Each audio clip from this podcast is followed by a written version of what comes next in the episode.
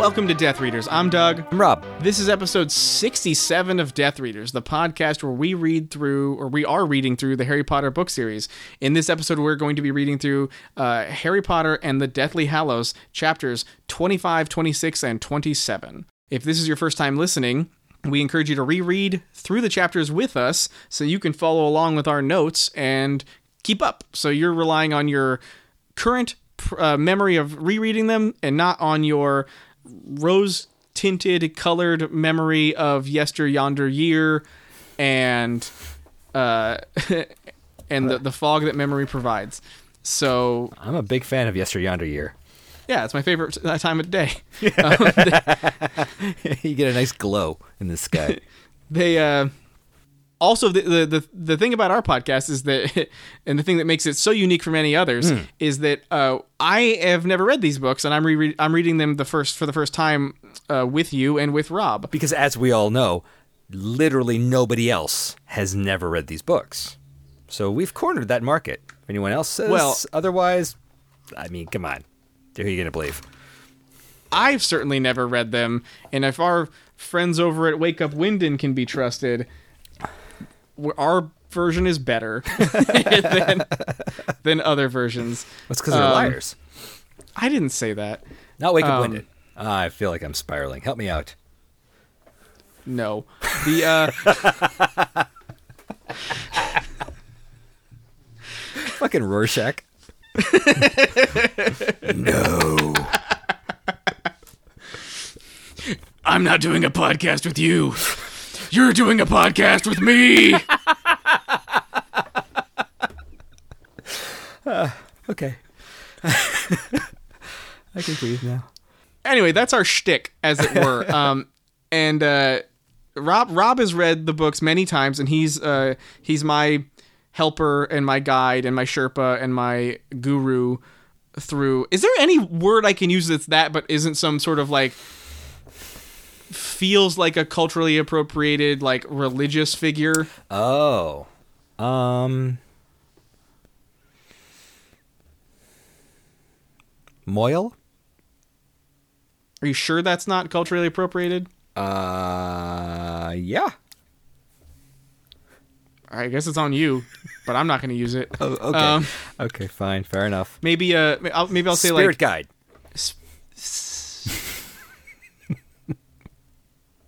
See, I feel like that's one step away from saying shaman, which I feel like is also Don't you prefer the James Mason uh, pronunciation shaman?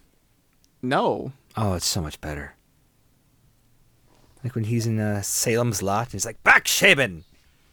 I know that in the in my one of my very favorite shows of all time, The Mighty Boosh, they say shaman, Yeah, right? but it's probably You put down your crucifix and go against the master. It's hard to do James Mason with that preparation. Yeah, I usually sorry. take a pill. Yeah. Um. right? Yeah. The uh, Tangents on me this time. Go ahead. I think maybe like trail guide or like you know, waymaster. Is that a word? Is that a phrase? Wayfinder. Is that an app? Uh, yeah, that uh, something like that. Like uh, I don't know. I don't know. I guess we just know. learned that really there is no way for our culture to have its own culture. Navigator might work. Yeah, navigator. I'm your Sulu. So as my navigator, Grease up my torso and play with a rapier.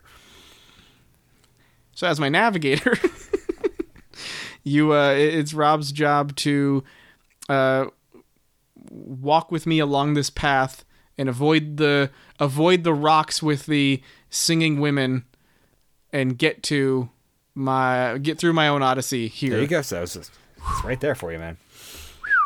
Um, And I promise not to fleece you on the way. why did that have to sound like you're a bookie? Cause, cause you know, fleece you. Fleecing? Yeah. Yeah. Cause golden fleece.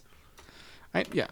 Because um, the Cyclops on the island, um, the magic, magic golden sheep. Anything that doesn't work, we'll cut. Don't worry about it. It's gonna be so streamlined. I mean, I'm I'm pausing so you can cut it. anyway, um, do we have any housekeeping tonight? Uh, No, no, I've got uh, two pre notes, but not really housekeeping. All right. What's your first pre-note? My book is really falling apart. How's yours doing? Because you mentioned you were having some issues too, but look at this. This one's Oof. not going to last much longer. Mine's not that bad at all, but mine it's just it's unwieldy sometimes. Like I can I can see the cheap ass glue they and, and, and the little, you know how they do. Uh, they bind it in like chunks of pages, and I could I could take out big sheafs of these things and just. I know that J.K. Rowling loves to see her books looking like that. That's not my fault.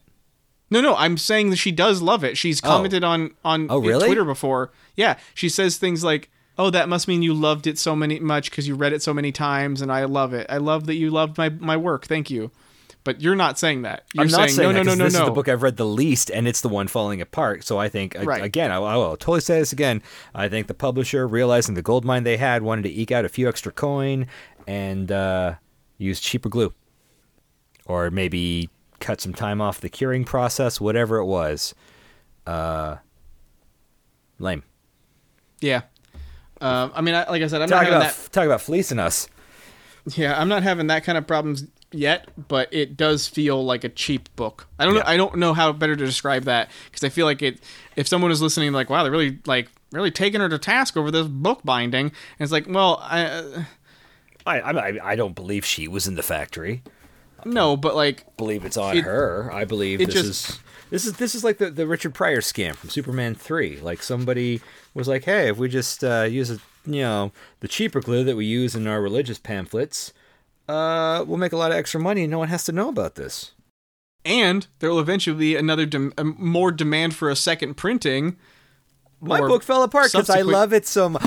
she is in on this. she's the linchpin upon which this whole scam hangs. People say my book broke, and she's like, "Oh, I love that. You guys loved it so much. Buy another copy." They just came out with like this like last year a, a real nice looking new I think paperback box set. God damn it. God damn it. Trees died for this, man.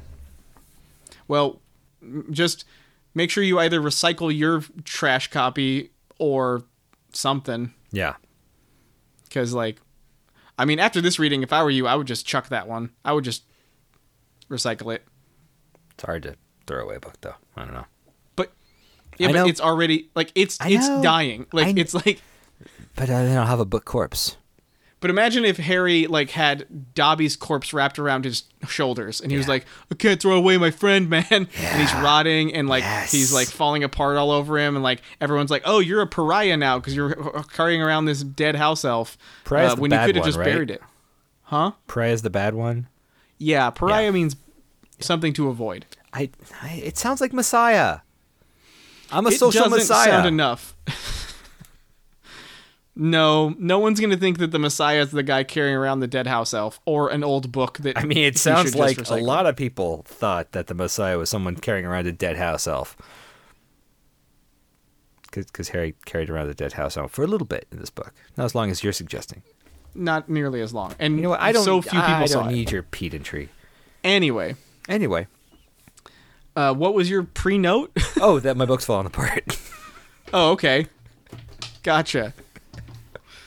It's a All right, really, uh, really done with pre-notes? So we are. Well, we're done with that Okay. pre-note. The, the- Okay. The, pre-title pre-note.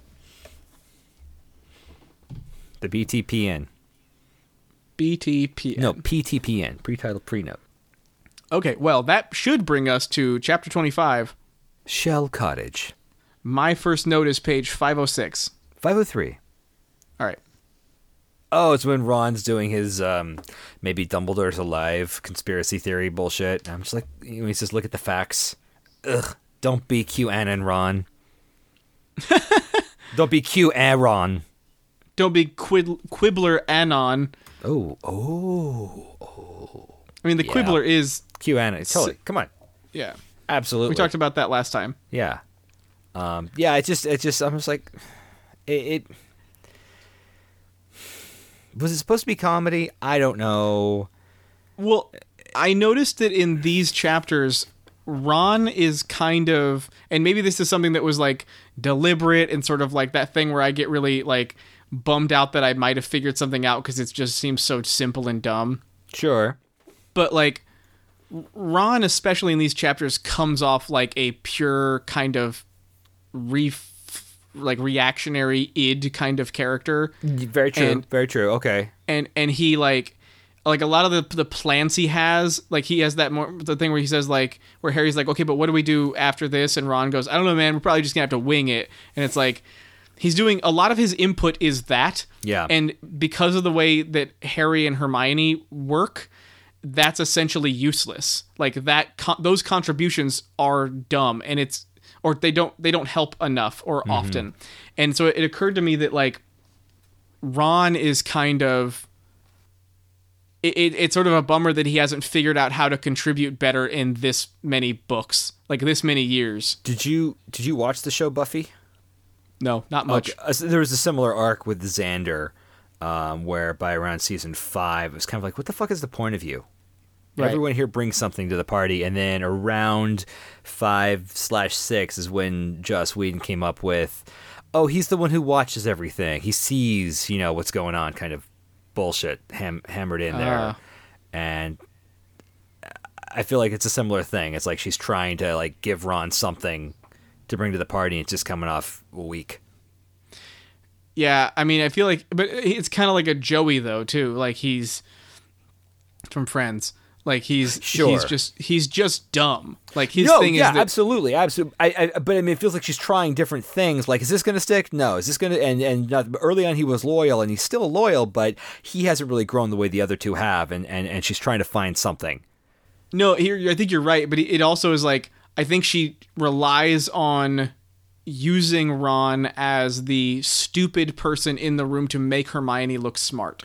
Okay, the kind of way So, the like- doctor's companions were there to be explained to. Yes. So yes, they're exposition totems. They're Yeah, there yeah. to to like so that it's like William Riker. sure. Like Riker often eventually Riker became the guy who would stand around and go, "I don't understand what's going on," and then other people would explain stuff to him. The iced tea. Yes. Oh, you're talking about Law and Order? Yes. Okay, I'm not you're not Sorry, talking about the, the- drink, the no, the- delicious delicious drink. Yeah, the other words were eluding me, but John Mulaney has a whole bit about how iced tea is that character. Right. Yeah. Yeah, there's there's characters who just seem to be defaultly that. Right. Um, Harry is that he, Harry's the exposition character most of the time. He's the he's gapes. He you know is in awe of the Wizarding World a lot. Like he he's our representative there. But like specifically when it comes to concocting plans and uh, like being smart, Ron's there to show how stupid you could be. And then thereby giving Hermione a lot more credit because her ideas are more plausible and more reasonable. Totally, totally, totally makes sense. My next note is 505, which is still before Okay. yours. It just, um, in retrospect, and this kind of goes forward to how everybody behaves around this, but the deal for the sword, in retrospect, felt really ugly. This, this is where the thought occurred to me, but I was thinking ahead. What do you mean? Um, it felt ugly. Um, it just kind of suggests that Harry was right, um, and knew better than trusted Goblin, and it's front loaded. So even though he's having these semi devious thoughts, he uh, comes out squeaky clean because the Goblin was trying to steal it, and it, know, the whole thing is just kind of the whole thing with the Goblin in this. It felt gross. Do you want to expound on that feeling further? No, I want you to explain Like- it for me. Okay. Um, here goes. Uh, I think that it, what you're probably trying to say is that the uh, it sort of smacks of this like this these awkward racial un- undertones in these books about like let's take away the idea that the other magical races are different species and let's treat them as if they are people from another culture and how there certainly seems to be a penchant for mistrusting people of other cultures in probably most societies, but certainly Western, you know, descendants of the British Empire cultures. Go Um, on. And so it, it kind of feels like what you're saying is that what you didn't like about that is that this sort of presents that kind of opportunity to mend that bridge, but then goes in the direction of enforcing it and saying, "This is exactly the truth. Watch, I showed you it happen in this parable with a goblin. Don't trust people of other races." like, I mean, I am so smart. um, yeah, man, you. I think you nailed it. Um, I don't. I don't. I mean, I'm guessing that that's what you were trying to say. Yeah. Um, Basically. yeah, I mean, yeah, I mean, try a little harder, Doug, next time. Um, but uh, I can, I in response to what you've said, I would say that uh, I can kind of see that, but I also think that, uh, I mean, I can, I can see that. It's just that I do at the same time think that it isn't, it isn't a awful thing to say. Hey, uh, other people have other cultures, and it's important to be sensitive to those other cultures and be careful with them when you're interacting with them. Not careful because you're going to get robbed, but careful because you you may do something that you don't understand would be upsetting. Sure. That's. I mean, yeah. I uh, I put so the- much time and, effort into my thoughts, wording them just so, and then Right. you come and shoot them down. Well, I mean, Bill goes out of his way to explain the you know the the cultural difference. The idea of With- ownership with goblins. Yeah, Yeah. and then Harry thinks on it, and then like I think it- from my perspective of what happened in that scene, Harry seemed to physically uh, indicate more than once, but especially in the in the scene in the Lestrange vault, that he was trying to keep the sword Right. and I I think you could give Griphook the benefit of the doubt to say that he he picked up on that and decided to make his move to GTFO with the sword Right. as soon as he could. And not necessarily so in a sense you could read it as Griphook didn't confirm Harry's Bias. racist like bias, right? sure. But like Griphook had his own bias about wizards confirmed and then made sure to take precautions so that he didn't get, you know, uh, robbed of what he believes is rightfully his cuz he it's interesting like cuz these these goblins seem to have a huge chip on their shoulder about thieves. Mm-hmm. Like like Griphook mentions about how he's not a thief. He just wants what you know. He wants to make a deal, or he he doesn't want to be part of thieving or stealing. They're very, very. Yeah, I mean, it, I because they work in the bank. I think is part of it. But I it, this feels like it goes deeper than like it goes from before there was a Gringotts. Is how it feels to me. Well, I, I Like, know. I, I think you're right. I think that's why they're so perfectly suited to be the keepers of the Yes. bank. right. But I'll have more on that later too. but um the the so I, I look at it more like I think that Griphook had his suspicions confirmed and he acted like Harry was Harry thought he was acting.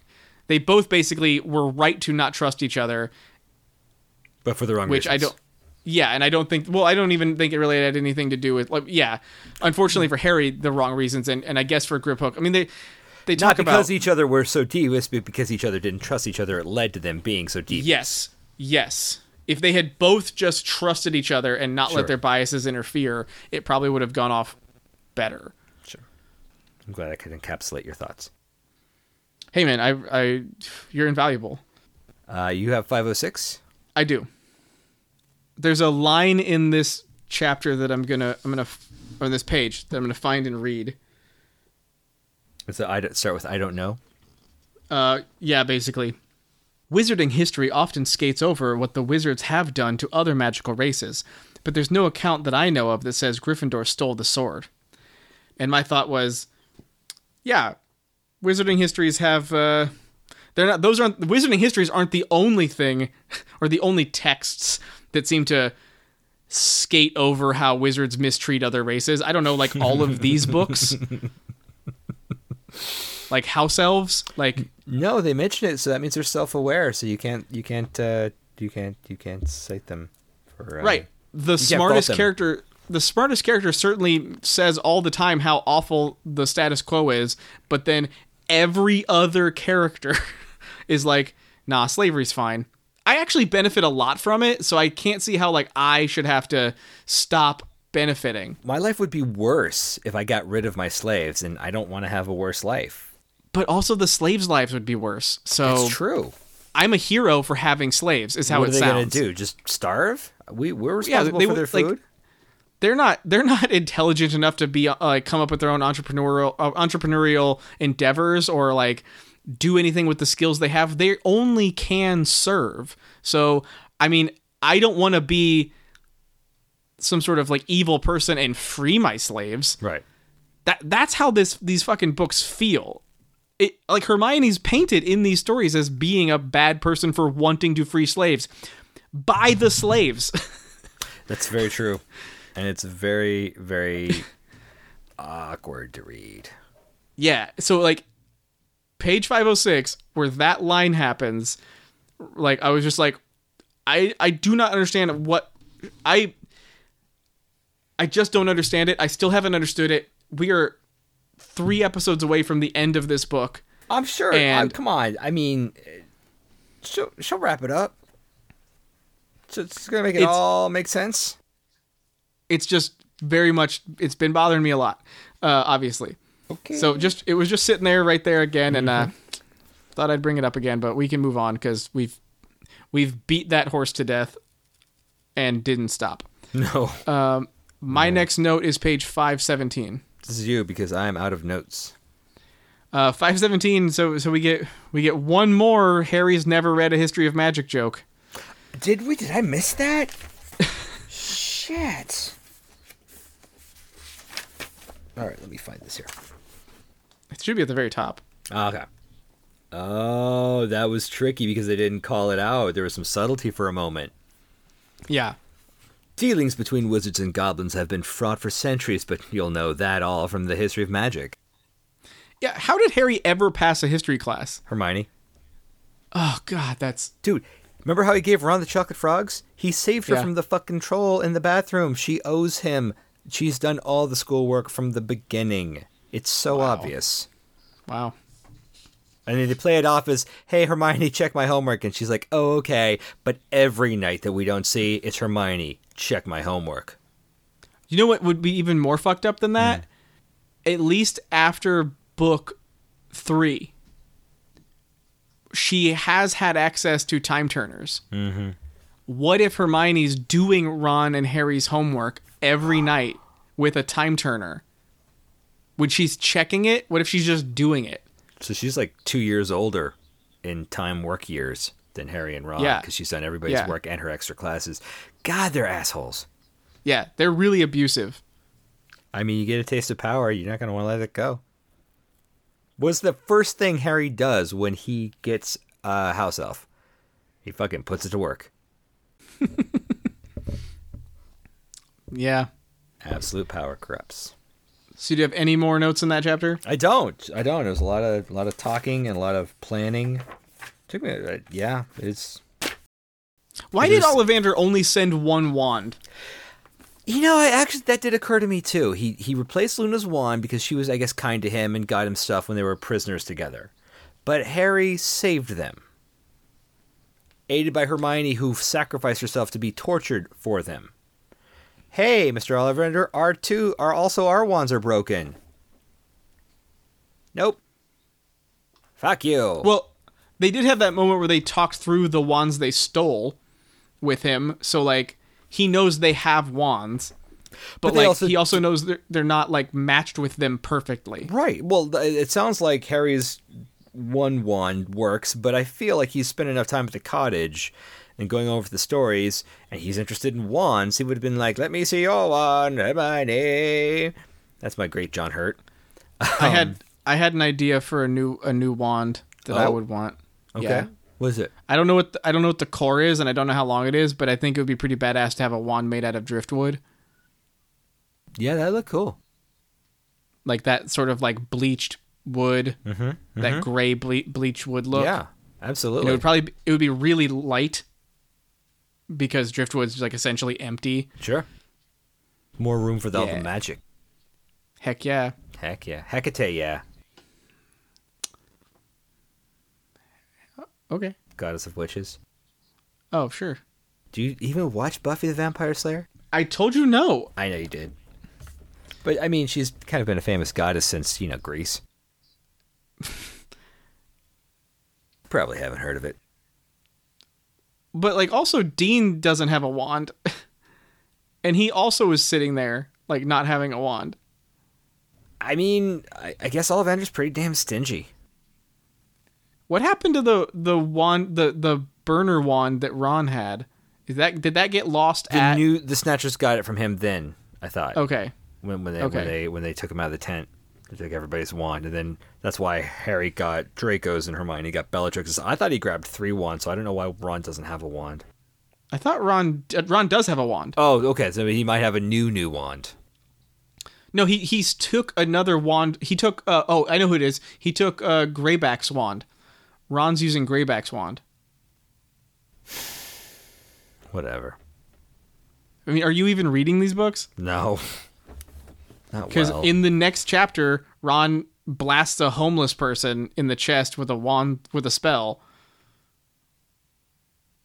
And in last, I think episode, Harry Expelliarmus's Greyback, and he catches his wand, and then they vamoose with three wands they vamoose a la playa. to the beach. They we go to the beach. They we go to the beach Yep. And enter La Casa through La Puerta. Via Cantabi. Um, that's been Death Readers know six Spanish words. uh, okay, well that should bring us to chapter twenty six. Gringotts. Or My first note is the Ocean's Eleven chapter.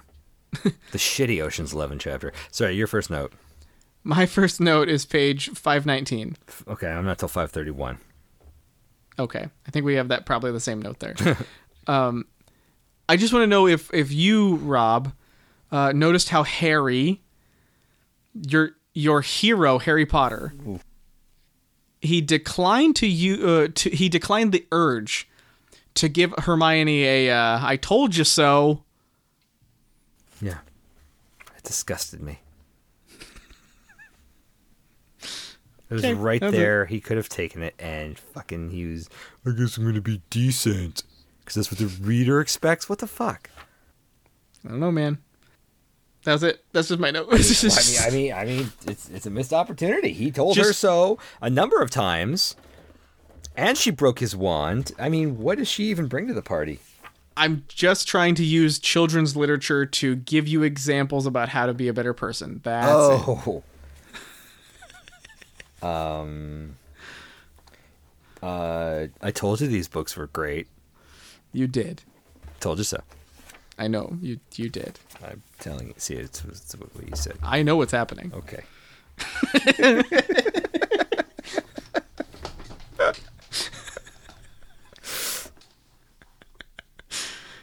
Uh, why don't you take 531?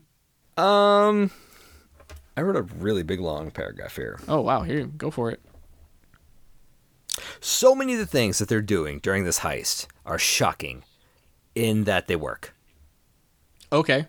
Um all you do to to to skip showing your ID is Imperio. Anybody could do that. This is the the Hogwarts there ain't no place safer except maybe Hogwarts.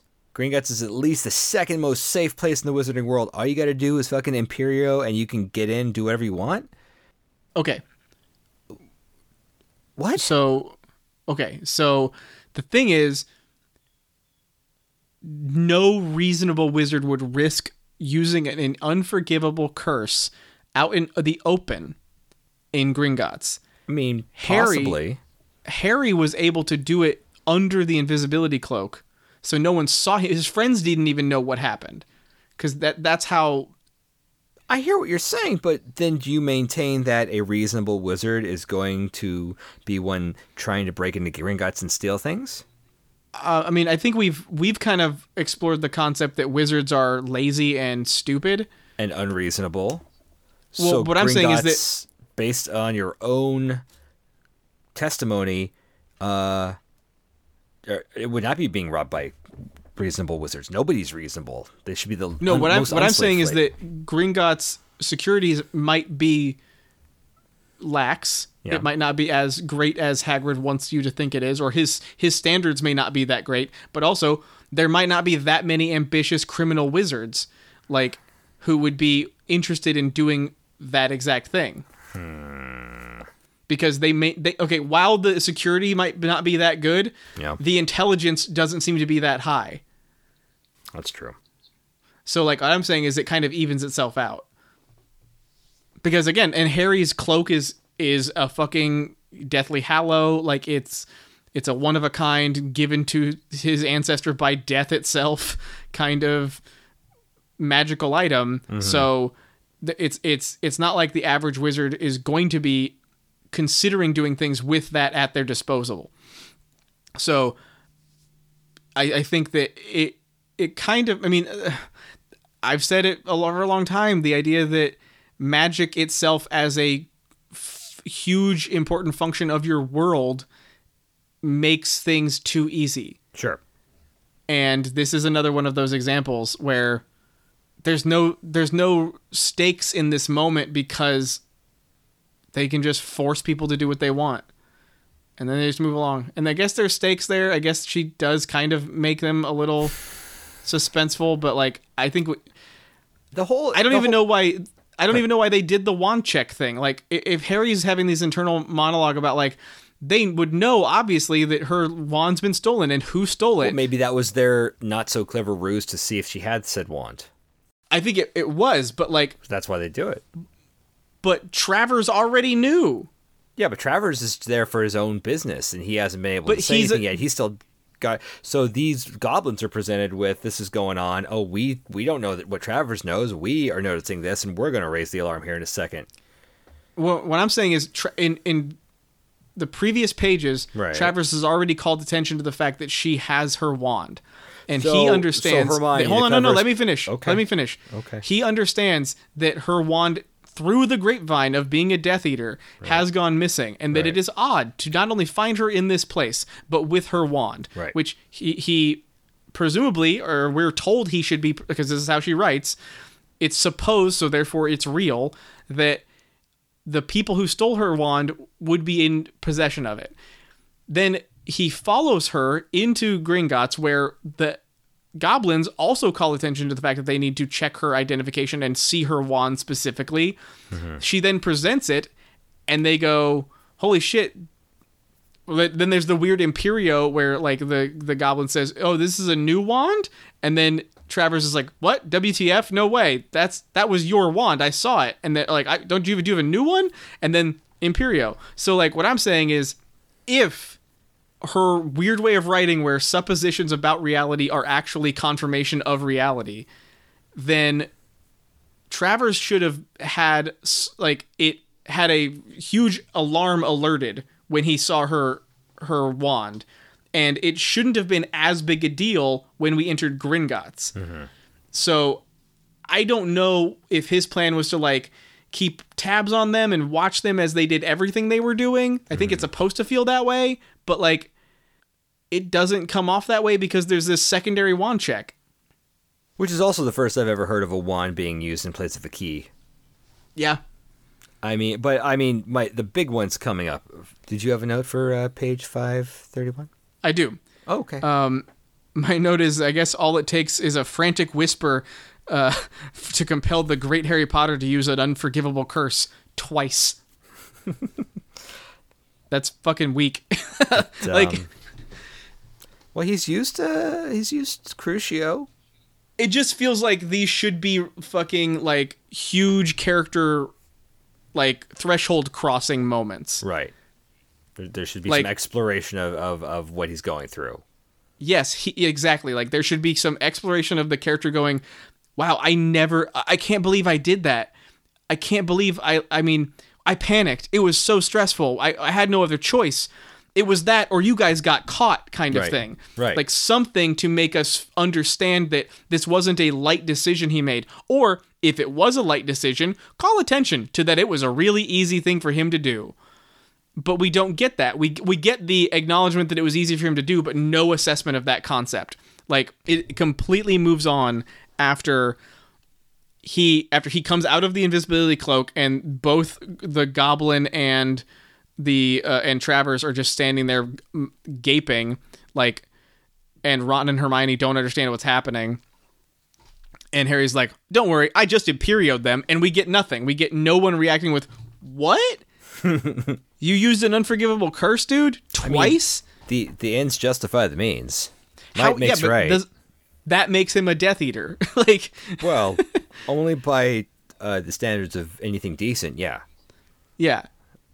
I mean, not not an ideological Death Eater, but you know, like he doesn't have problems using Death Eater tactics to get things done. That's not what it was. is Um, it? It's not Mike makes right. What is it over in Nurmengard? The the the the right the, makes right. White. what is right this- makes what might? is- what is the saying that is over the prison he, in this book? That, Oh. that that Grindelwald always used to say Oh, I don't remember. because it's always in block letters, and they always they think they they mention it in these chapters. I think it's right makes right, or right, makes. Might, Might makes It right. is might makes right. Okay, it could be. I think Could very so. well. Okay. I don't know, dude. I've read these once. Anyway, because he does have that reflection later about how like Bellatrix told me that if I was going to use a unforgivable curse, and I had to mean it.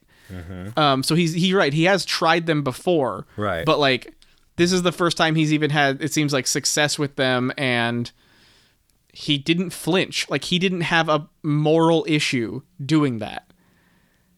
So should anyone like eh, like from from reading this am i supposed to believe that either they don't really matter or harry's just great at handling it i don't know because it doesn't she doesn't talk about I, it I think they don't really matter. I think I think it's that. I think so the killing curse doesn't really matter because they're equivalent curses Right, right. I think I think that these curses have lost their potency just like the Dementors have from book three. These were introduced in book four. You're like, oh shit, these are fucked up.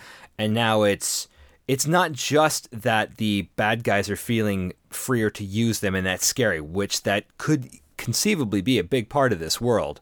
Anytime someone is using something horrible and feels free to do so, that's awful Right. but it's the fact that they've just kind of been watered down. It's like, oh, I'm going to impair someone today. Oh, I'll just uh, Crucio, whatever. It's eh, so what?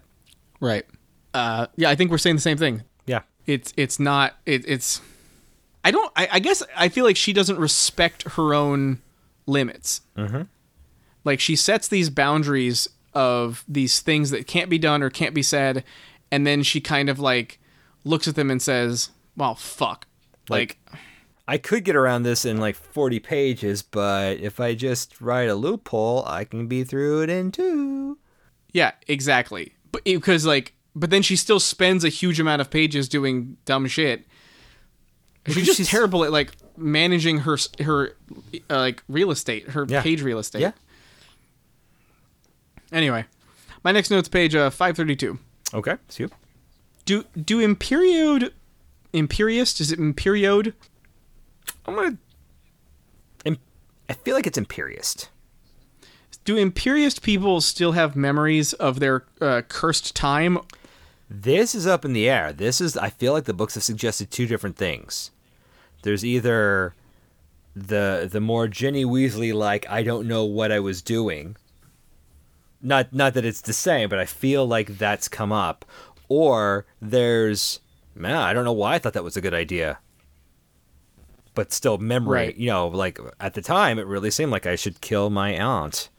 And that seemed like it made sense, but now I'm like I would never do that. What the that's weird. And that would that's what was supposed to be so scary about this curse. And now it seems to be like just mind wipe uh lost time. So I don't know. See, I thought what was scary about this curse was the idea that like basically all three of the unforgivable curses could be used to kill someone.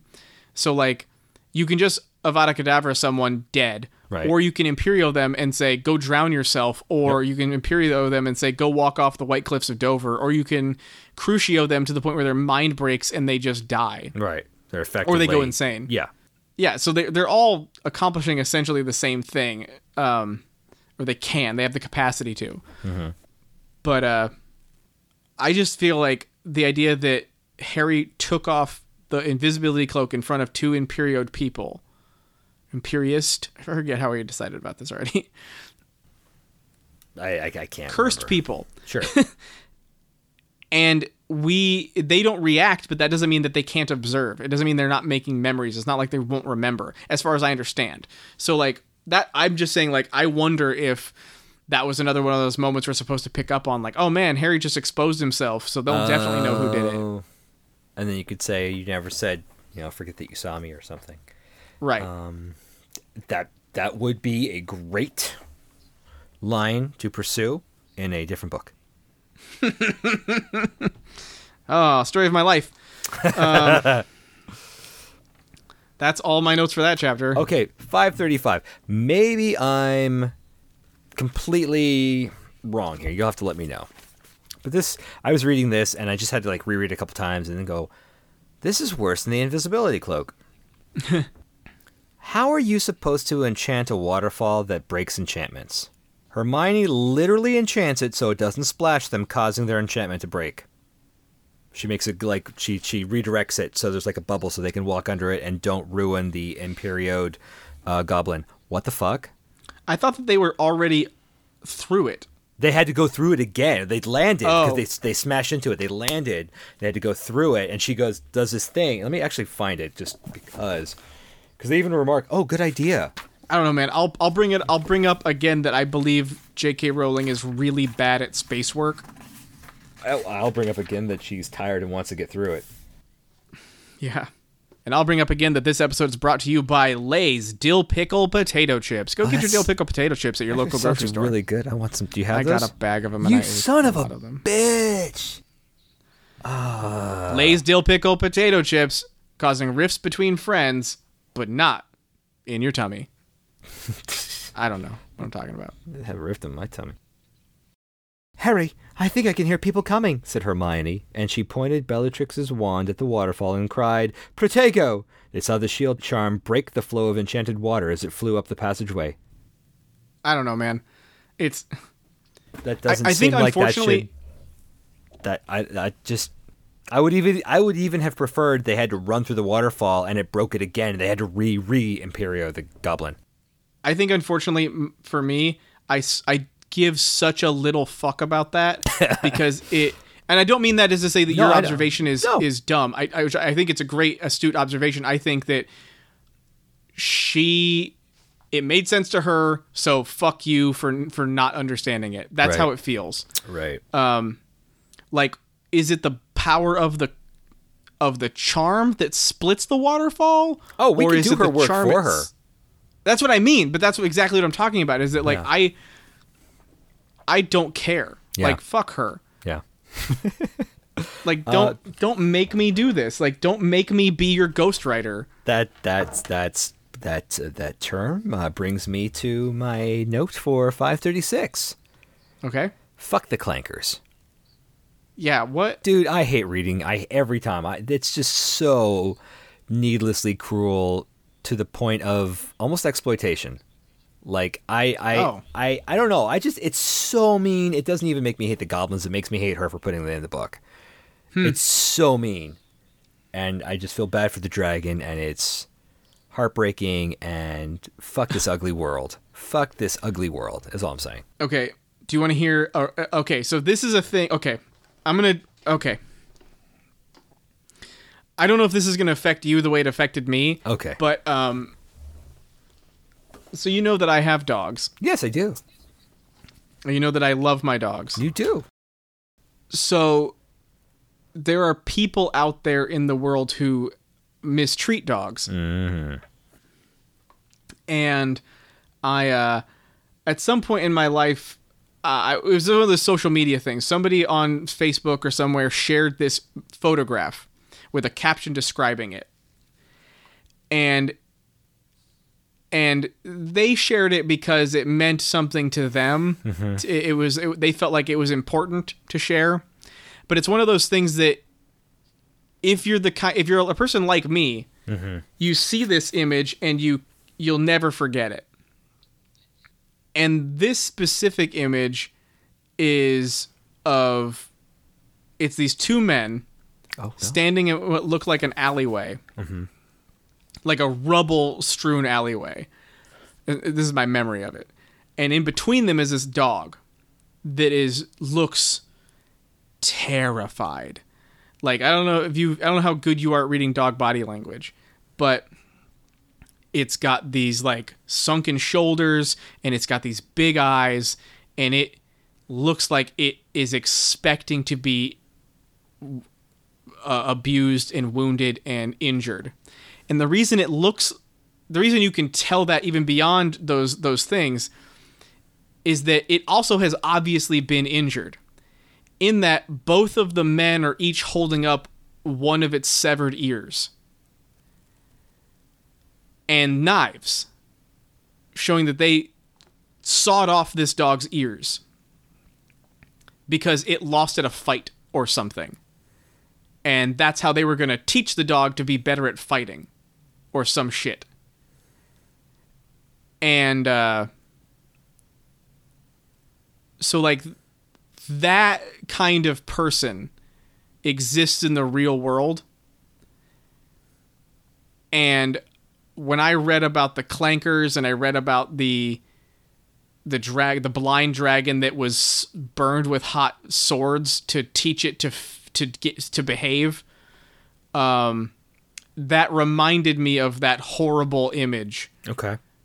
um and it made me think of how I don't know why you're putting this in this book Yes. and I don't know like I guess there's an element of it that for me I've experienced and seen real world things that are so much like that that it breaks my heart in a very real way Yeah.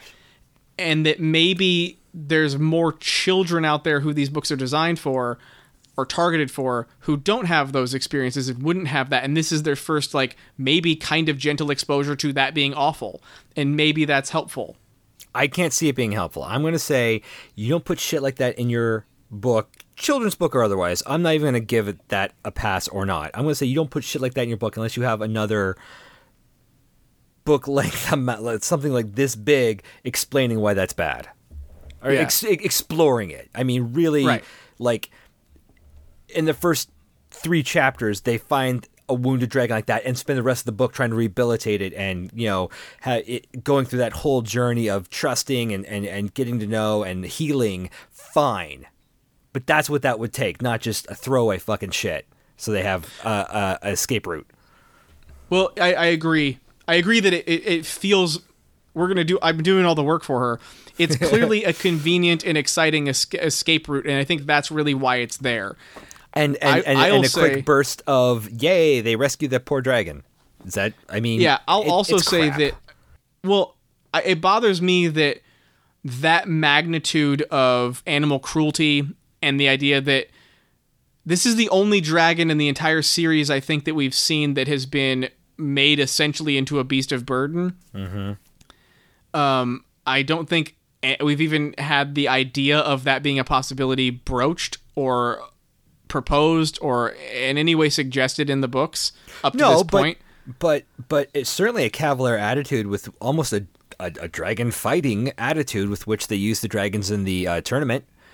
And, Yeah, and they're yeah. just like, ah, the dragon's eggs got you know smashed. Oh well, not we put charms on the eggs so they couldn't get smashed. It's just fucking Right. cavalier. Add more of these wizards are horrible people. We don't give a shit about dragons. We don't give a shit about goblins. We don't give a shit about house elves. Fuck everything that's not us. They're all fucking Death Eaters. Well, maybe I think that that's one of those unfortunate things about this series is that I am the kind of cynical person that wants to read into it that that sh- that she is trying to say that that she is trying to say the as you get older, you are exposed to more corruption and more abuse of power and more evil and you and you learn about it as you get older and th- so in that this process harry hermione and ron are perpetually ex- being exposed to more and more things that are problematic morally ethically and just downright like evil Okay. and th- this idea of like essentially a government agency because is Gringotts like private or is it owned by is it run or operated by the the ministry Well, that's up in the air. I feel like in this book it was uh, private or at least a branch of government that was not heavily governed. But in this book, Right. that's why he left. That's why Griphook left, is because it was becoming it was it was taken over by the Ministry. Right. So like either way, there's this previously essentially a corporation that does stuff that's akin to slave labor if that wasn't already a totally acceptable fucking thing in this book in these in this these stories. But they have this like captured animal that does this horrific that they do horrific things to just so it can be scary so people won't take their gold. Like that's a i mean i feel like there's parallels to that in the real world that like you just growing up discover and go oh fuck that's horrible and then you can't do anything but ignore it because there's nothing else you can do about it Yeah, but everybody has a long, protracted, you know, processing of that, and it Yes, shapes them and as these a kids person. Exactly, which is why Right. I'm not going to give that to her and say, Right. it's a a rite de passage. Boy, life is hard growing up, and here's it, an it certainly would it. make it, I, I would feel a lot more empathetic to her approach of it if it she she couches the entire awfulness of the ministry in it's only this bad because Voldemort's here. Or you know it was actually kind of fucked up even when they were fighting Voldemort like the ministry had this whole like you know suspicion and abuse of powers and locking people in cages and shit like that before um so there's all this stuff but there's no point where any of them like where Harry says like like I guess and this is you know on me as the reader but like I I think I feel like this is kind of what you're saying is I would love to have a moment where Harry goes guys did anybody else has anybody else had the thought process that maybe Voldemort isn't the worst thing on the in the world like he's bad he's separate and independently bad but man the rest of everything else is really fucked up too and I don't feel like we have that in the in the same kind of way. Everything that's bad is always sort of like excused as being kind of part of or related to Voldemort. Yeah. Like uh Umbridge, a disciple, apparently. became what I think eh, she's supposed to be independently nasty early on. I think we're supposed to believe that too, but then her like weird like That's a good point.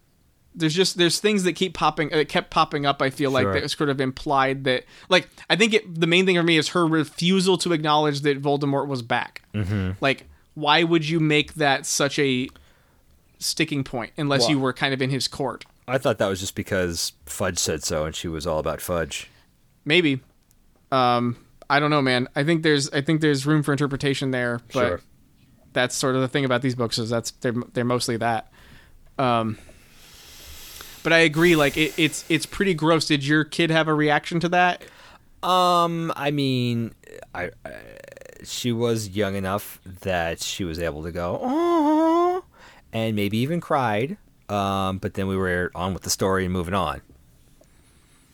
And when you're being read to, you can you can be much more in the moment than I'm sitting here Yeah. taking notes about shit and going, yeah I've read this, you know, a number of times, and I'm I'm realizing how much this bothered me and troubled me.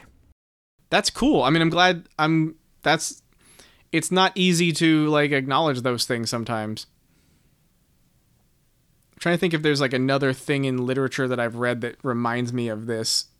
Of of of the just the horrible the the horribleness of it or of the bringing it up and not touching on it I think more like the uh, an equivalent, maybe like a better version, like like where you bring it up and you address it and you talk about it as the awful thing that it is. Um, maybe it's just that I'm sleepy, or maybe it is that I don't read enough, but I can't really come up with one right off the bat. Um, except maybe uh, Sloth from the Goonies. yeah there's a lot there's a lot not being said there Yeah. But, you know, he's kept chained to a chair in the back of an abandoned building, forced to watch TVs and fed ice cream. regularly dropped on his face as a child Yeah. Yeah. Like boy this and is and at the same time he's like he's fucking comic relief too. right right Like yeah and again the escape route at the end once they've liberated, yeah, liberated and he's him, the escape route. they've, they've Yeah. broken So- his so mental chains of feeling subservient to the Fratellis Harry loves Chunk. Or Sloth loves Harry. That would be more more accurate. I love you too you big lug Anyway, yeah, what I'm trying to say is the dragon is is sloth. Okay, that you know that that makes me happier, I guess. it shouldn't. Uh, it, they're the same. They're the same, is what I'm saying. Yeah, but the idea of the um the dragon ripping open its shirt and having the Superman fanfare and T-shirt underneath, and the goblins looking at each other, going, "Oh, we're in deep shit, Francis." I like that. Um. Okay, well, uh, I don't know what if we. I don't know if we had anything more to say about that. I don't think we do. Um. I'm done with notes on that chapter. All right. Well, let's move on to chapter 27. The final hiding place. I don't have a page number notes. I have a couple notes of things that I, I noticed in I- reading it, but I don't really have page numbers. I don't have a page number note either. I have a a, a observation as well. All right, I'm gonna do mine, then you can do yours, and we'll move sure. on. Um, so I, I guess the last Horcrux is at Hogwarts. Yep. Told you so, Hermione. But what is it? Hmm. I don't want you to answer, but Oh. I don't. I mean, You don't know, I don't remember. even though they've been hinting at it for like five chapters now. It's something that's hidden at Hogwarts. Oh, I, I, I mean, I feel like I don't want to say that. Okay, you don't want spoilers, so we'll talk about it after it's revealed. Yeah, my my only like the only thing I can think of is that it's uh I'm not going to answer anything, just so you know ahead of time. So I'm not going to be I- so. So my coyness will play out either Good. way equally. good, good. Uh, that's exactly what I want. My my only thought is uh because I'm not good at keeping track of what they're referencing. Sure. Um, is Huh. that it's I'm just practicing. I'm just practicing. Huh. That's interesting. is is that it's uh it's it's Tom Riddle's special award for achievement. Huh. That's interesting. because it's it's the only thing that I can remember them referencing being at Hogwarts that's related to him ever. Uh, I mean, I know that I guess in a I think a a really savvy writer would maybe make it something that would be not necessarily related to him, but at the same time, like. I mean, we've already got his his journal was there. That was made when he killed uh, Myrtle. Mm-hmm. Um, Do you what? think Myrtle's death? I, I think we, we we might have talked. I can't remember if Myrtle's death was directly responsible for that Horcrux, or if it was the fact that he already killed his dad and made that Horcrux. oh, I mean, I don't know. You're right. I mean, I don't know when they haven't walked us through when each of those Horcruxes were imbued with part of his soul and which murder that was a part of. Right. But he definitely murdered her. Well, I guess the, the beast murdered her, so maybe that doesn't count. You're not actually doing the What killing beast? yourself. The basilisk. Oh, that's right. Yeah. Yeah, maybe not. I don't know, man. It's it's he's killed a lot of people. He has. He's killed more people than he's made Horcruxes, so it's kind of like wasteful. Yeah. It's like But then again, ripping your soul in half seven times is supposed to be the magic number, so well, maybe actually tearing it off. So Right. so when you kill somebody, it just makes a big tear, but you haven't gone, you know, all the way. right. gotta No, I think I don't think it, tears at all Yeah. until you make the Horcrux. The Horcrux, right? But That then does- again, he also did it too many times, didn't he? Do we or do we not know that yet? I don't. I don't think we know. Oh, there's there's hints. Yeah. Well, I mean, I Um, know. I, I'm, I mean, I guess what I'm asking is Harry's the eighth, right? Well, okay, so that's uh, this is one of those tricky bits of if you if we're gonna acknowledge that that's a thing.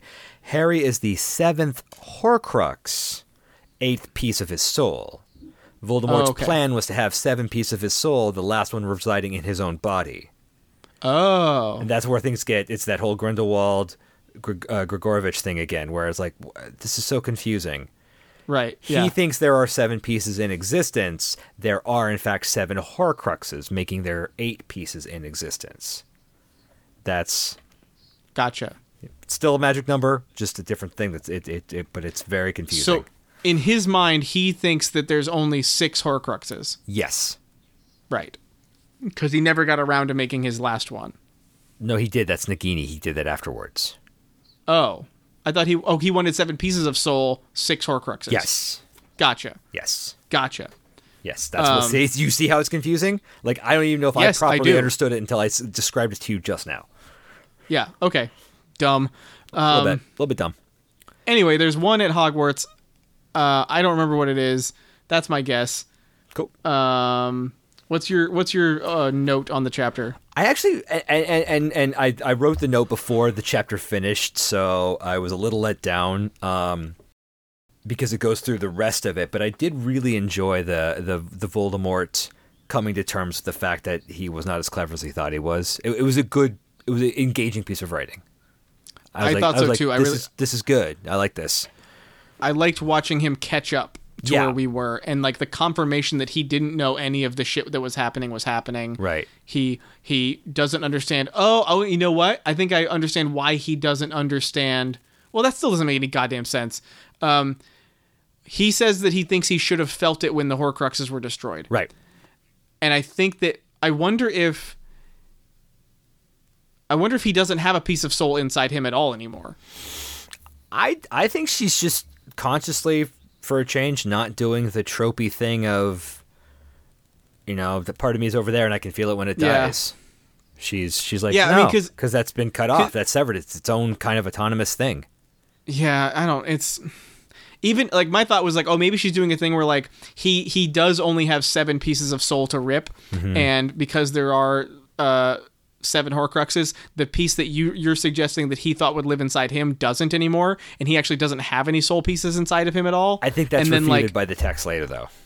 I'm sure it is, but what I was saying is the reason like it it and so like that's why he can't feel them when they're destroyed. But then like wouldn't Harry or couldn't Harry feel them or point. Nagini? Couldn't Yeah. Nagini go and go crazy because they're the only two Horcruxes that are alive. Right. Um, But now it's just it's just convoluted and silly. It is. Um, But it was a, it was a, it was a bit of writing that I'm like, oh yeah, capture the magic. I remember enjoying these books once upon a time. I, I liked him going through the process of listing where the Horcruxes are and Yeah. like reassuring himself that they're not they're not at jeopardy or why the, like I liked all of that. and that's why um, I think I even wrote this note in the first place is because I was borrow thinking it was the longer piece. I was borrowing against future chapters where it shows him going to discover if they're okay or not, which Right. I was incorporating into this, thinking I was going to get that, but then the chapter ended, and I was like, "Damn it!" Yeah, I uh another note I have is that it's N- Nagini here is almost certainly revealed to be a Horcrux, but again, why not just have him say it? Like he says he what he says in the chapter is something like and then there's Nagini and then later he's like and I'll have to keep Nagini with me now at all times. And it's like he doesn't say because Nagini's a Horcrux. And mean- that's fine. By the I powers guess of J.K. Rowling, we've we we've confirmed that Nagini is a Horcrux. Back when Dumbledore said, "I wonder if Nagini is a Horcrux," because you know, anytime don't know, you man. make a conjecture in these books, it's fact, unless it's not. yeah, I, I just feel like it feels like I don't know why she has to be so vague about these things. Mm-hmm. Like, just okay. At this point is the point where Harry goes, "Oh shit, Nagini's a Horcrux! Holy fuck!" Like, give me give me that moment, or or like, Except they already talked about it in book six. then why aren't they talking about it? Why why haven't they talked about it in their planning this entire book? I thought they had when he was listing them: the snake, the ring, the journal, the something, the something. I thought he was going through a list like that at one point. I think he was because I remember a little litany. He's like, he would, he would go like the snake, the journal, the ring, the unknown, the unknown. And it was always I that. think the he snake, went- the journal, the ring, the snake. That he that. That was the thing I remember. I don't remember that at all happening in this book. Hmm. If it was anything, it was like the journal, the cup, the ring, and the mi and the, the locket. Lock it. And- right. I, this is and- homework. I'm gonna. I'm gonna. This is housekeeping for next time. Okay. Okay. Cool. The Horcrux litany. Yes, but specifically, you know, Nagini being included. Um, and it could be it now. I, I I will I will I will go ahead and make my job harder because it could have been something in book six at the end of book six where he's sitting there like, oh, what do we have to get? We have to get the snake. The the the. So that See, I, I that think would be harder. I think you're right, but I don't think the snake was part of it. I think it was a thing from Gryffindor, Mm-hmm. a thing from uh, Hufflepuff, a thing from Ravenclaw, a thing from uh, Slytherin, and Mm-hmm. then you and I talked about how we know Nagini is a is a Horcrux. So it's like extra Slytherin power, but like I don't remember him getting anything that was Gryffindor.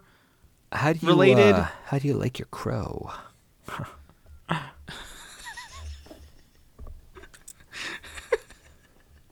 Do you just remember what? Like, do you remember it now, or like what? No, I'm just I'm just I'm I'm, I'm feeling that confident that I'm right. Oh, I don't know, man. I, I I'm not I'm not that invested in being right on this one. Totally fair. Um, but that's my. I mean, I, the conversation I remember having with you is going through the list ourselves and being like, he. They make this big point about him wanting something from each, like related to each, you know, founding member, but like, I I don't remember him getting anything from Gryffindor. Mm-hmm. And like maybe that's the hint about the thing that's at Hogwarts, but like this is actually, I believe, all covered in book six. But we will I will I will I will go find it. I will find it for next fine, time. fine.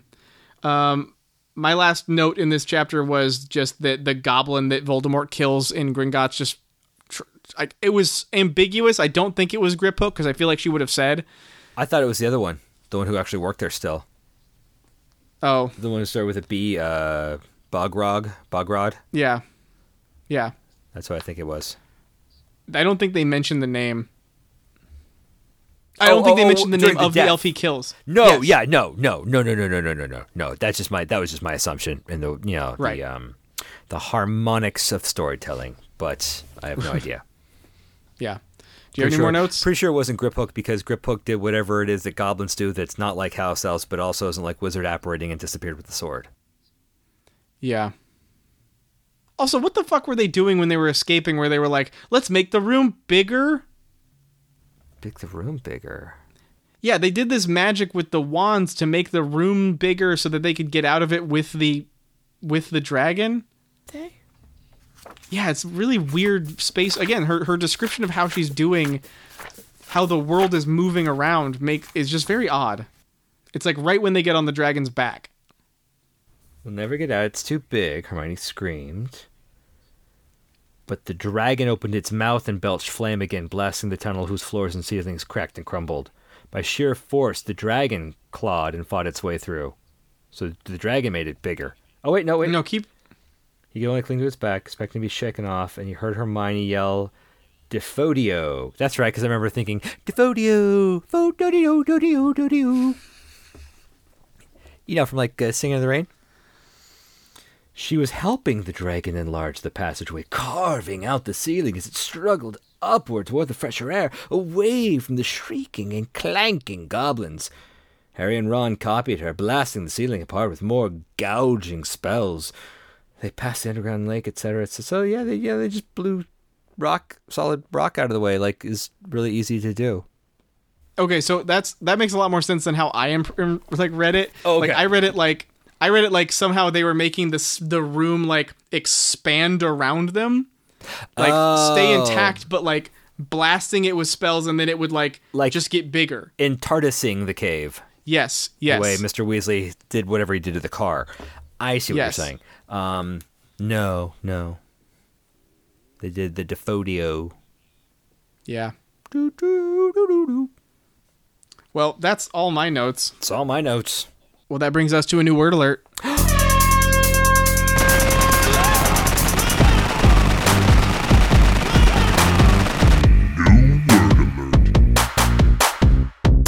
All right, you ready? I'm ready. quailed, Quailed? Quailed, Um, isn't that kind of like cowering and trembling with fright?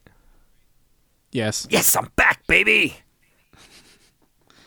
It was uh, it was in these chapters. Ron quailed away from Hermione at one point. Mm-hmm. Mm-hmm. And I was like, "What? Whew. huh?" Because for like, I don't know, like a solid four months there, you were like, this word. I'm like, I don't know that word.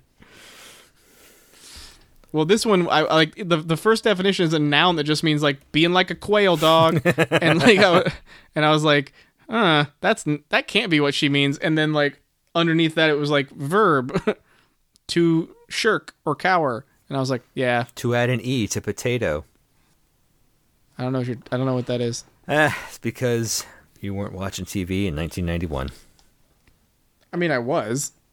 Not Saturday Night Live. Or the news. Dan Quayle? Yeah. Famously Potato? attended a spelling bee, and the kid wrote potato on the on the board, and Dan Quayle, vice president, splained and added an e to the end on camera. It was great. It was glorious. It's like Oh, I think you think you want great. this. That's awesome. it was. it I was- didn't- it I mean- it was good stuff. I remember him being a famous idiot, Yes. Well, that was certainly one of the moments. but I thought that was mostly because he was in a tank that one time. No. Oh, he wore that dumb helmet. Yeah. That's the same guy, right? I don't know. Talk about That was what I remember from SNL from the 90s. Talk about Ollie North, maybe? I don't. I'm, I'm running out of 90s uh, attention paying to the politics of the time. Probably Yeah. why we are where we are now. So it's my Menendez fault. brothers. Menendez brothers. Yes. That was a thing. Lorena Bobbitt. Yep, that's Amy, also a Amy thing. Fisher. Like four different network movies. One of them with Drew Barrymore. And then she did Poison Ivy. And then Wayne's World 2. Wow. And then she was back. Wow. So thank you, the '90s, for Drew Barrymore. I guess. Yeah, I don't know if I have anything else. I mean, I did, I did the the a bit of uh, looking ahead to determine what our next episodes will be, and I think that we're at a point of being able to say that we are on the countdown to being done with Harry Potter. It's We are essentially three episodes away from finishing this book, and, And- thereby finishing the series. yes. It's it's been a wild ride.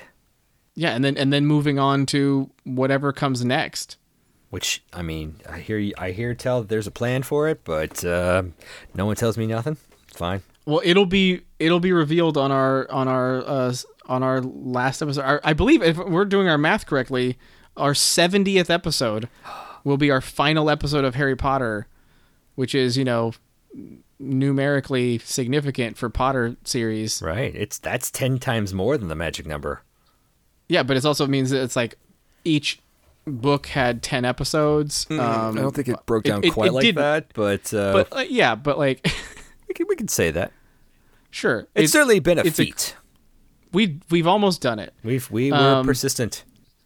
but there will be there will be a little bit of pageantry about what we do on our seven what we do next on our 70th episode so uh stick around guys i guess uh we've And got the last little bit of of this yeah of this uh book to go and then we'll be doing something else and if you've been listening this entire time uh you know 67 episodes in at this point You man can't. You thanks can't.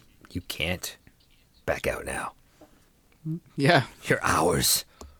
i mean you could but Well, like I mean, don't tell him that. you got like you got three more episodes. What are you what are you doing? Like you're gonna listen to sixty seven episodes and go, I just don't see the point in finishing. That's just weird, man. Don't be that guy. Don't be that guy. Um, Or you gal. got anything else? I don't. or gal? Well, then I, I think that that was Death Readers. Then uh, I'm Doug. I'm Rob. Thanks for listening. Thank you. If you've enjoyed this podcast, please rate and review on Apple Podcasts and follow us on Podbean. These reviews might seem silly, but they actually help us out a lot. Check us out on Twitter at Real Death Reader. If you want more Death Readers content, there's more available by joining Death Readers Patreon at www.patreon.com slash deathreaders. If you hate us and want to tell us how terrible we are, please send all hate mail comments to our Reddit account, u slash deathreaders. Uh, you did you have one for 835? I had one for uh, 531. eight- Five. Wow. Uh, did you have There's one not for a page 531? 835 in the book. Page 35 in the book. It's me just. What the fuck am I reading?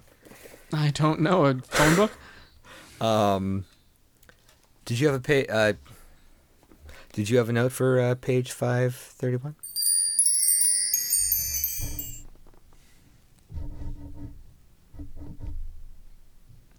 Sorry, dog was starting to snore and have dreams, so I had to kick him in the butt to get him to wake up. And now he's mad at me. Um, he's a very loud sleeper. Come here. Sorry, I had to wake you up. You're just you're a very loud sleeper, buddy. I know. You're a, you're a monster.